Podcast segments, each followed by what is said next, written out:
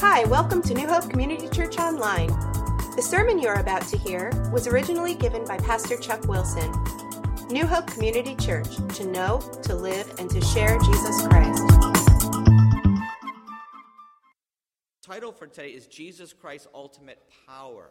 Jesus Christ's Ultimate Power, Mark 5, 40 to 43. We're finishing this, this passage finally. We've been in Mark chapter 4 and 5 talking about Jesus' power. We saw Jesus' power over nature. We saw Jesus Christ's power over the supernatural, over sickness, over death. And he's teaching his disciples and us a very important lesson on faith. How will we handle the trials of our life? Will we handle them with fear or with faith? And this is really the third part. We've been talking about Jesus Christ's power over death as the fourth part, or the fourth thing that he had power over. And this is part three of this passage. If you weren't here for the last couple Sundays, get the CDs because they all build on each other. This is like the frosting on the cake today. but basically, Jairus comes to Jesus. His daughter's in critical condition. She needs healing. Jesus takes a detour. He takes a detour and uh, he heals a sick woman on the way. The girl dies, meanwhile, and now the father is really facing a trial of faith, a very serious trial of faith now that he's, he's this crisis of faith that he's dealing with. And then Jesus finally arrives and he says, The girl's just sleeping. Once again, if you weren't here, get the CD. A lot of wild stuff that uh, was part of this passage setting this up. But this picture of her sleeping is a picture of how we should all view death as Christians. If we're Christians, we put our faith in Jesus Christ. This is how we can all view death. It's just sleeping.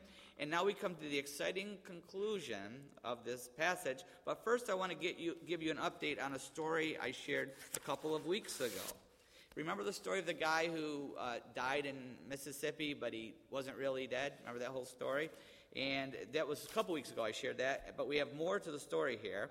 Uh, apparently, if you weren't here, he wasn't. Re- the guy wasn't really dead. The coroner must have been in a hurry or something. Had a lunch date. Who knows? You know. Sticks him in the body bag. They take him to the the morgue, and uh, then he ends up waking up in the funeral home. Well, this is the end of the story. If, if you're following the news, Mississippi man who awoke in body bag dies two weeks later. Walter Williams, the Mississippi man who returned to life after being pronounced dead about two weeks ago, died on Thursday. He was 78 his nephew, remember Eddie Hester, who we talked about before, said they came and got him around 4:15 a.m. I think he's gone this time. The coroner, Dexter Howard, he was the same one who declared him.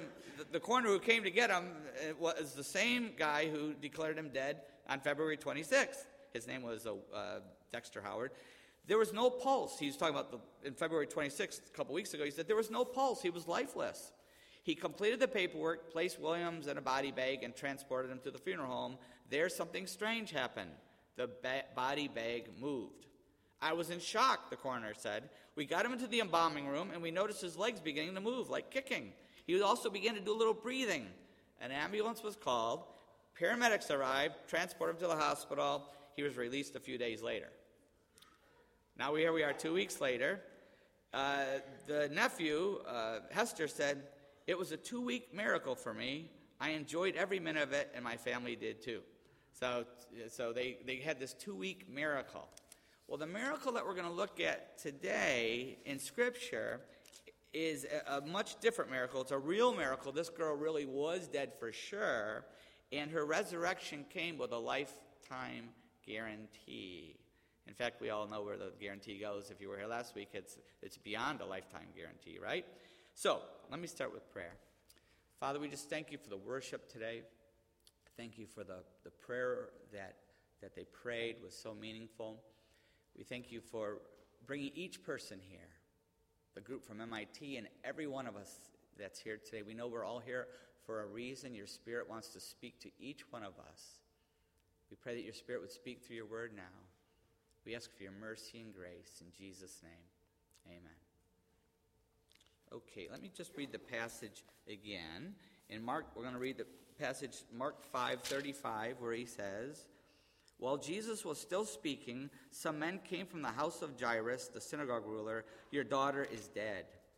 They said, Why bother the teacher anymore? Ignoring what they said, Jesus told the synagogue ruler, Don't be afraid, just believe. He did not let anyone else follow him except Peter, James, and John, the brother of James. When they came to the home of the synagogue ruler, Jesus saw a commotion with people crying and wailing loudly. He went in and said to them, Why all this commotion and wailing? The child is not dead, but asleep. But they laughed at him. After he put them all out, he took the child's father and mother and the disciples who were with him and went in where the child was. He took her by the hand and said to her, Talitha cum, which means, Little girl, I say to you, get up. Immediately the girl stood up and walked around. She was 12 years old. At this, they were completely astonished. He gave them strict orders not to let anyone know about this and told them to give her something to eat. So we're just going to focus on verses 40 to 43, where it starts out. Um, he says the child's not dead, but just asleep, but they laughed at him. So we'll go right to verse 40 there. So they laugh at him. They went from. Isn't every funny thing interesting with that? They're just crying and weeping over this poor little girl who died, and then they laugh. Anybody find that strange? I mean, you go into a, a funeral where, where everybody's crying and you tell a joke, nobody's going to laugh. They're going to throw you out of there, right? Don't try it, all right? But obviously, they went from wailing to laughing like that. Obviously, it was fake grief, it was false grief. And if you were here last week, you know why this was false grief. Remember the professional mourners that were in the culture? That's why all the people were there wailing and everything. There was professional mourners, and they would swoop in already. If you were here last week, you know what happened. They swoop in whenever there's a funeral going to happen, like vultures, and they work the crowd over. They get everybody into this big commotion, and the whole time they have their hand out begging for money. That's how they made their money, this, this whole professional team making a buck on, on grief. And they don't want the girl to be alive because that will cost them their gig and some money here. They don't even want her to be alive, but they're also insulted that they're also insulted that Jesus is questioning their expertise. Remember, he walked in. What did he say to them? Why are you all crying? She's asleep. And that had to hurt their pride because they're like, we know when somebody's dead. We do this for a living, right? We know. That's why we're here. And hands out, you know, trying to get the money. So they're, they're, that's what causes them to scoff. But the scoffing is also a picture. Many people scoff at the power of Jesus Christ. That's what they're scoffing at. That's what they're laughing at, that Jesus, at his power. And many scoff at the power of Jesus Christ. They did then, and they do it now. In fact, it's getting a lot worse. You don't have to read the, you just read the news and you can see the scriptures coming alive, what's going to happen at the end times. We're seeing in our country, it's getting a lot, lot worse. It's going to get a lot, lot worse. In fact, in 2 Peter, in 2 Peter 2, verses 3 and 4, talks about this scoffing, where he says, First of all, you must understand that in the last days, scoffers will come, scoffing and following their own evil desires. They'll say, they will say, Where is this coming he promised? So they're scoffing. And where's, Je- where's this Jesus who said he's coming again? Where is he? And, and scoffing at Jesus. And we also see in first, uh, 2 Timothy 3, in 2 Timothy 3, verses 1 to 5, we see the, the picture of what the scoffing and, and the outbreak of the scoffing, what it's going to give birth to. It says this, but mark this. It, there will be terrible times in the last days. People will be lovers of themselves, lovers of money, boastful, proud, abusive, disobedient to their parents, ungrateful, unholy, without love, unforgiving, slanderous, without self control, brutal, not lovers of the good, treacherous, rash, conceited, lovers of pleasure rather than lovers of God, having a form of godliness but denying its power, have nothing to do with them. And all you have to do is live in our society and see this coming to, to, to fruition, the, the, marks of the end time, and, and what the scoffing is giving birth to. And we see this scoffing and its effects in the United States today. You heard what some of the stuff Tyler shared human trafficking and people not knowing Jesus, knowing who Jesus is. It's all parts of this scoffing that's happening. People in the U.S. today laugh at Jesus Christ and they laugh at its power and they laugh at anybody who's stupid enough to believe in this Jesus guy, right? Who was he anyway? And, and Jesus didn't create us. We came from monkeys or, or some alien landed and, and named Prometheus and, and, shoots off some cells and, and, you know, that's where we all came from, right? Is, uh, by the way, I like the movie. But anyway, the, uh, the, the, you know, it's just crazy the thinking that, you know, they scoff that Jesus doesn't have the power to create us. But we know John 1 3. In John 1 3, it says, through him all things were made, and without him nothing was made that has been made. John 1 3, note we, the power of Jesus Christ created us. We were created by Him. And, and they scoff at Jesus' power to change us. You, you, he can't change anybody. We, we're stuck the way they were. I was born this way. I can't change. And God doesn't expect me to. He likes me this way. I, I can be, live any way I want, and, and God's going to accept that. We Listen, listen, let me uh, fill you in on something. We were all born some way. We were all born in a bad way. Every one of us is, has, has struggles and, a sinful flesh and a sinful nature that rebels against God. Every one of us has weakness and vulnerabilities, but that's why Jesus Christ came to die for us. Because he knows how we were born and how we're living. And he came to, to die for us and to share his resurrection power with us so that we don't have to keep on living the way that, that we were when Jesus Christ came and saved us. 1 Corinthians 6, 9 to 11, one of my favorite verses, and, and you've heard it many times if you've been in our church. But 1 Corinthians 6, 9 to 11 talk, shares, talks about the resurrection power and what it means to us today. He says in 1 Corinthians 6, 9, Do you not know that the wicked will not inherit the kingdom of God? Do not be deceived. Neither the sexually immoral, nor idolaters, nor adulterers, nor male prostitutes, nor homosexual offenders, nor thieves, nor the greedy, nor drunkards, nor slanderers, nor swindlers will inherit the kingdom of God. And that is what some of you were. But you were washed, you were sanctified, you were justified in the name of the Lord Jesus Christ and by the Spirit of our God. That's what we were. We were we, I could, we could add to that list in our church, right? We could triple that list very easily at this church. And I'd be one of the top ones. We, that's what we, but that's what, we were all that, but that's what we were.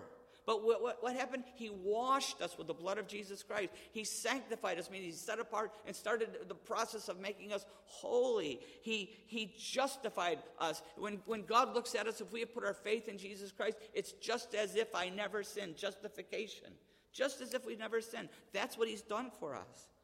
At salvation, the Holy Spirit comes within us, and we share in the resurrection power of Jesus Christ. The proof that Jesus died from the dead is the proof that we have the resurrection power to live this brand new life. It's what we were.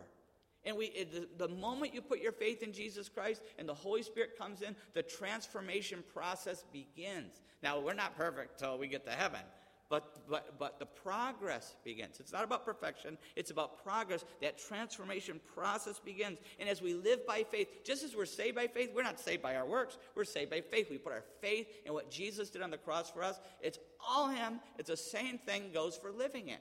We live by faith too. Galatians 2.20. I have been crucified with Christ. and I no longer live, but Christ lives in me. The life I live in the body, I live by faith in the Son of God. Just like you say, God, I, I, cannot, I cannot get rid of the sin of my life. I don't deserve to be with your Father in heaven someday. I, Jesus, I, I don't deserve that. I know you died on the cross in my place. I put my faith in your Son. Father, I put my faith in your Son Jesus to forgive me and to give me a brand new life. When just as we do that for salvation, it's the same thing for sanctification. It's the same thing for the daily living. We have to depend on God. I can't live this Christian life.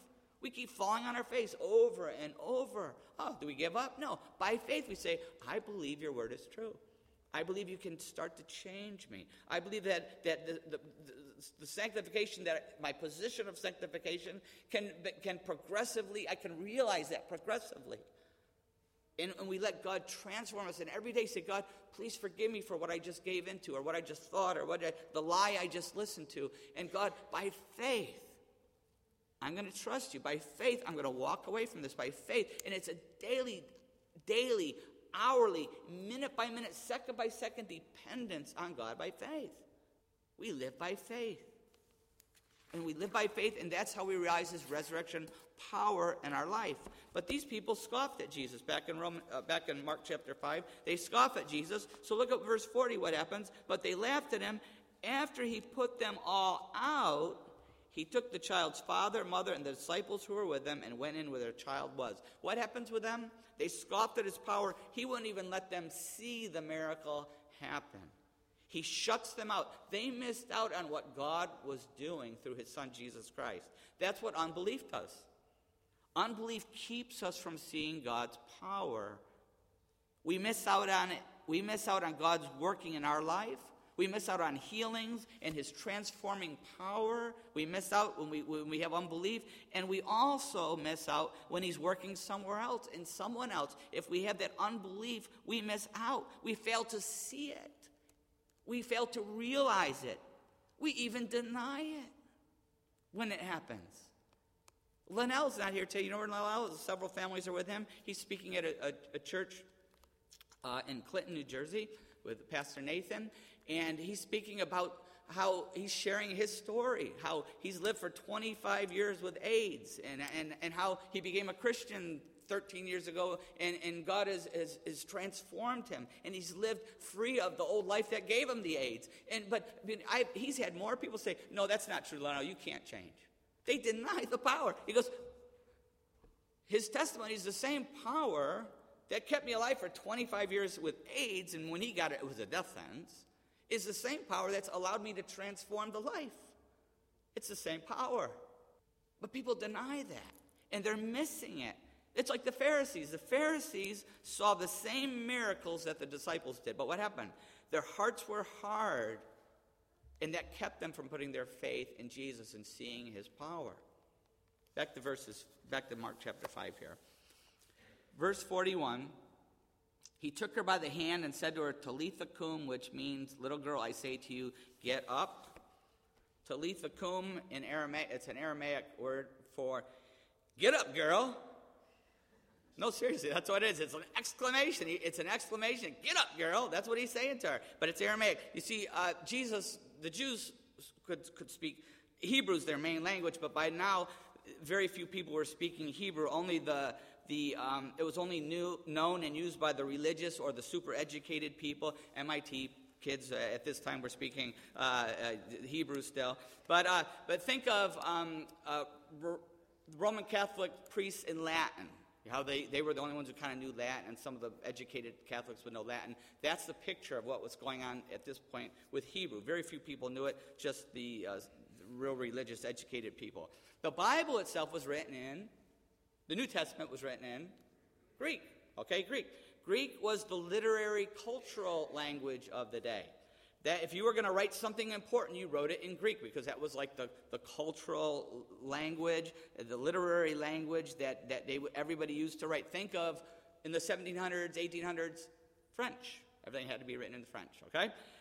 But even though Hebrew was the, the, the official language of Israel and the Bible was written in Greek, most people spoke Aramaic.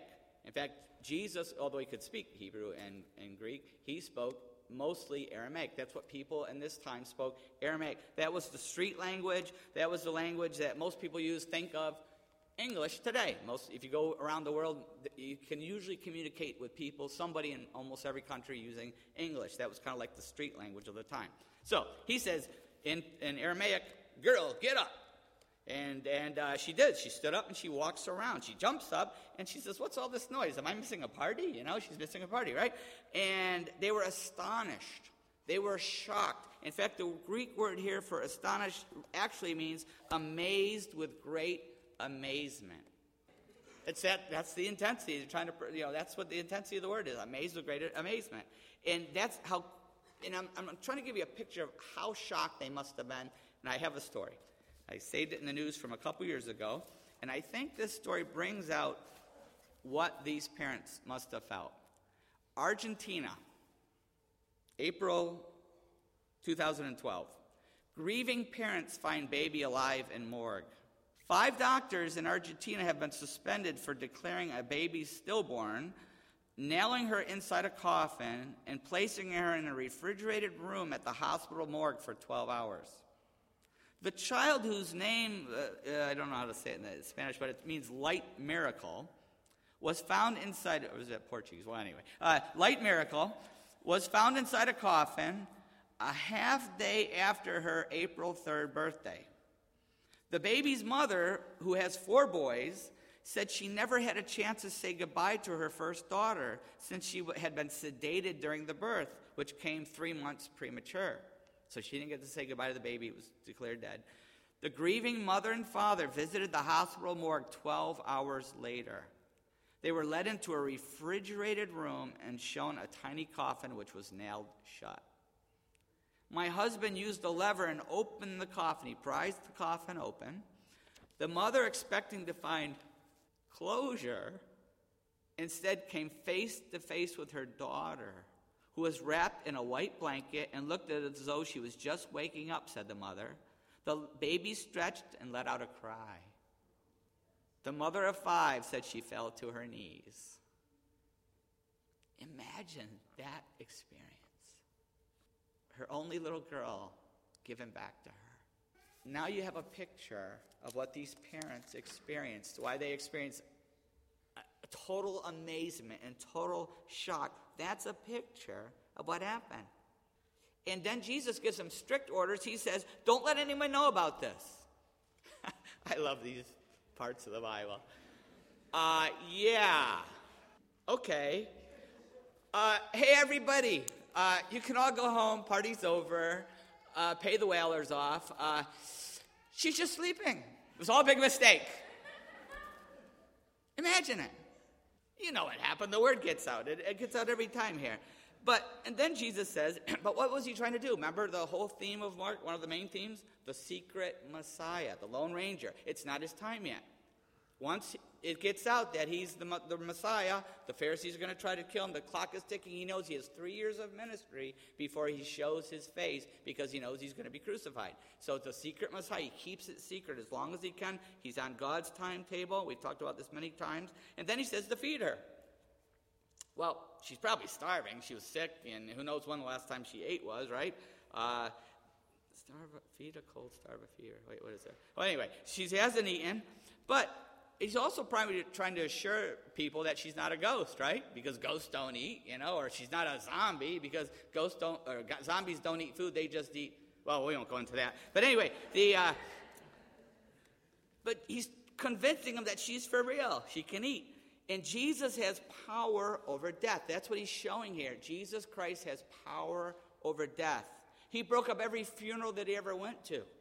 He broke up this. It's true. Every look, read the Bible. Every funeral he's at, he breaks it up. This one, the widow's son in Luke, Lazarus, even his own. You know, he breaks up every funeral.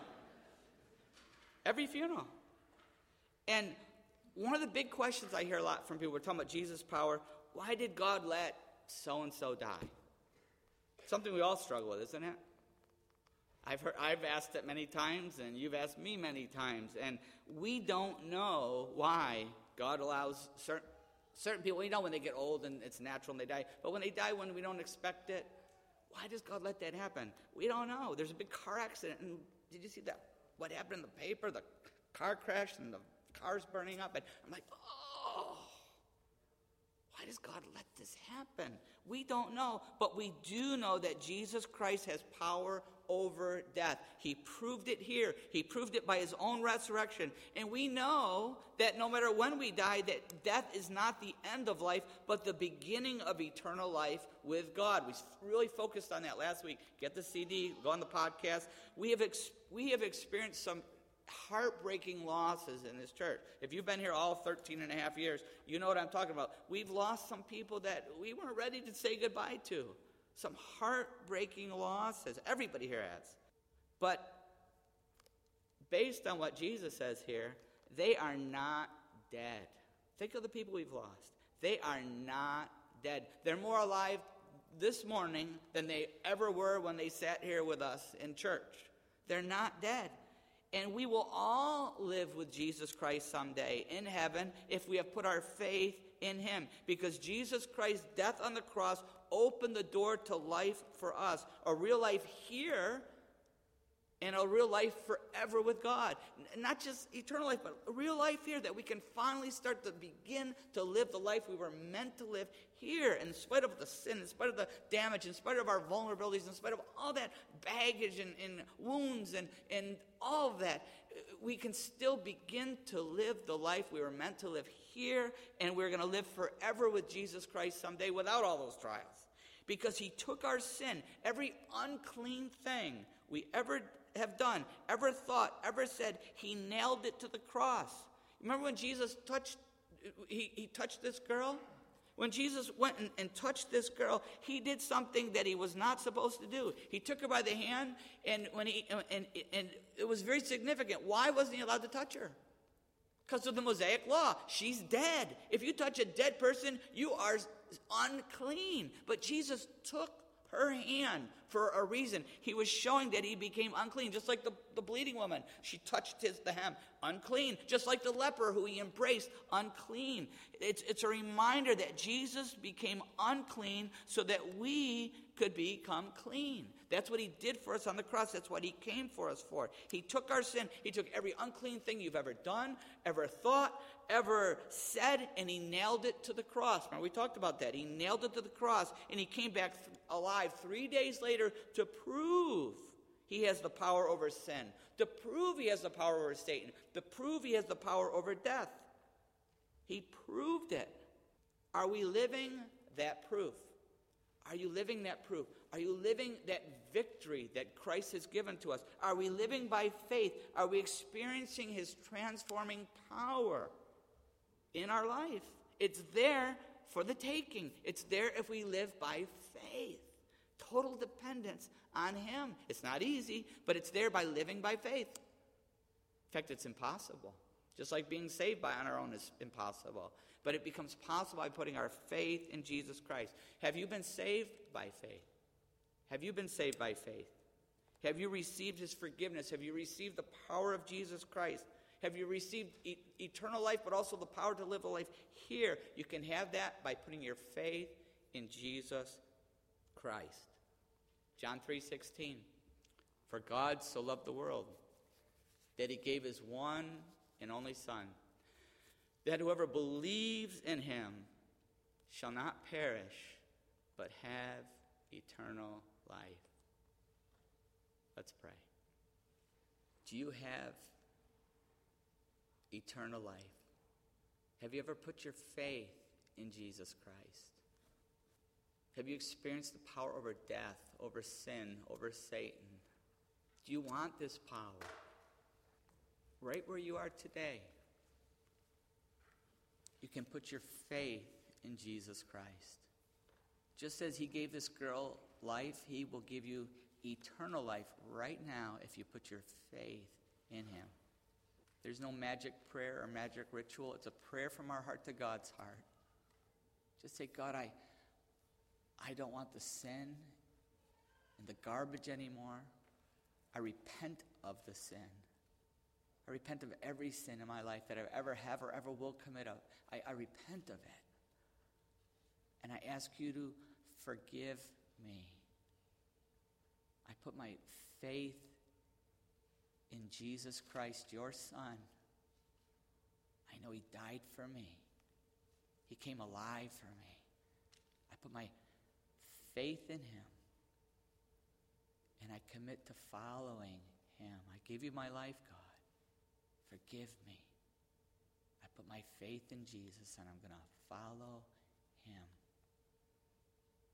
If you've prayed that prayer in faith, you've just gone from being dead to alive. The Spirit of Jesus Christ is living inside of you. And you're going to be amazed with great amazement at what He accomplishes at the transformation in your life. I want to encourage you to tell somebody. Maybe you came with a friend. Maybe you felt the card in the bulletin. Shoot me an email. Call. Let me know. Let somebody know so that we can encourage you in your new life in Jesus Christ. For those of us who already put our faith in Christ, how is the Holy Spirit speaking to us? We know we've been saved by faith, but are we living by faith? In the power of Jesus Christ, are we living? Uh, is our faith in that power in our life? How is the Holy Spirit convicting us, prompting us, moving in our hearts, encouraging us to live by faith? Maybe it's a, a, a battle with temptation. Maybe it's a battle with discouragement. Maybe it's taking a step of faith in some area of our life however the Holy Spirit is speaking to us, I pray that as we go to this time of worship and finish up with worship here, that we would really surrender to Him in this. Father, we pray for your mercy and grace to do this. In Jesus' name.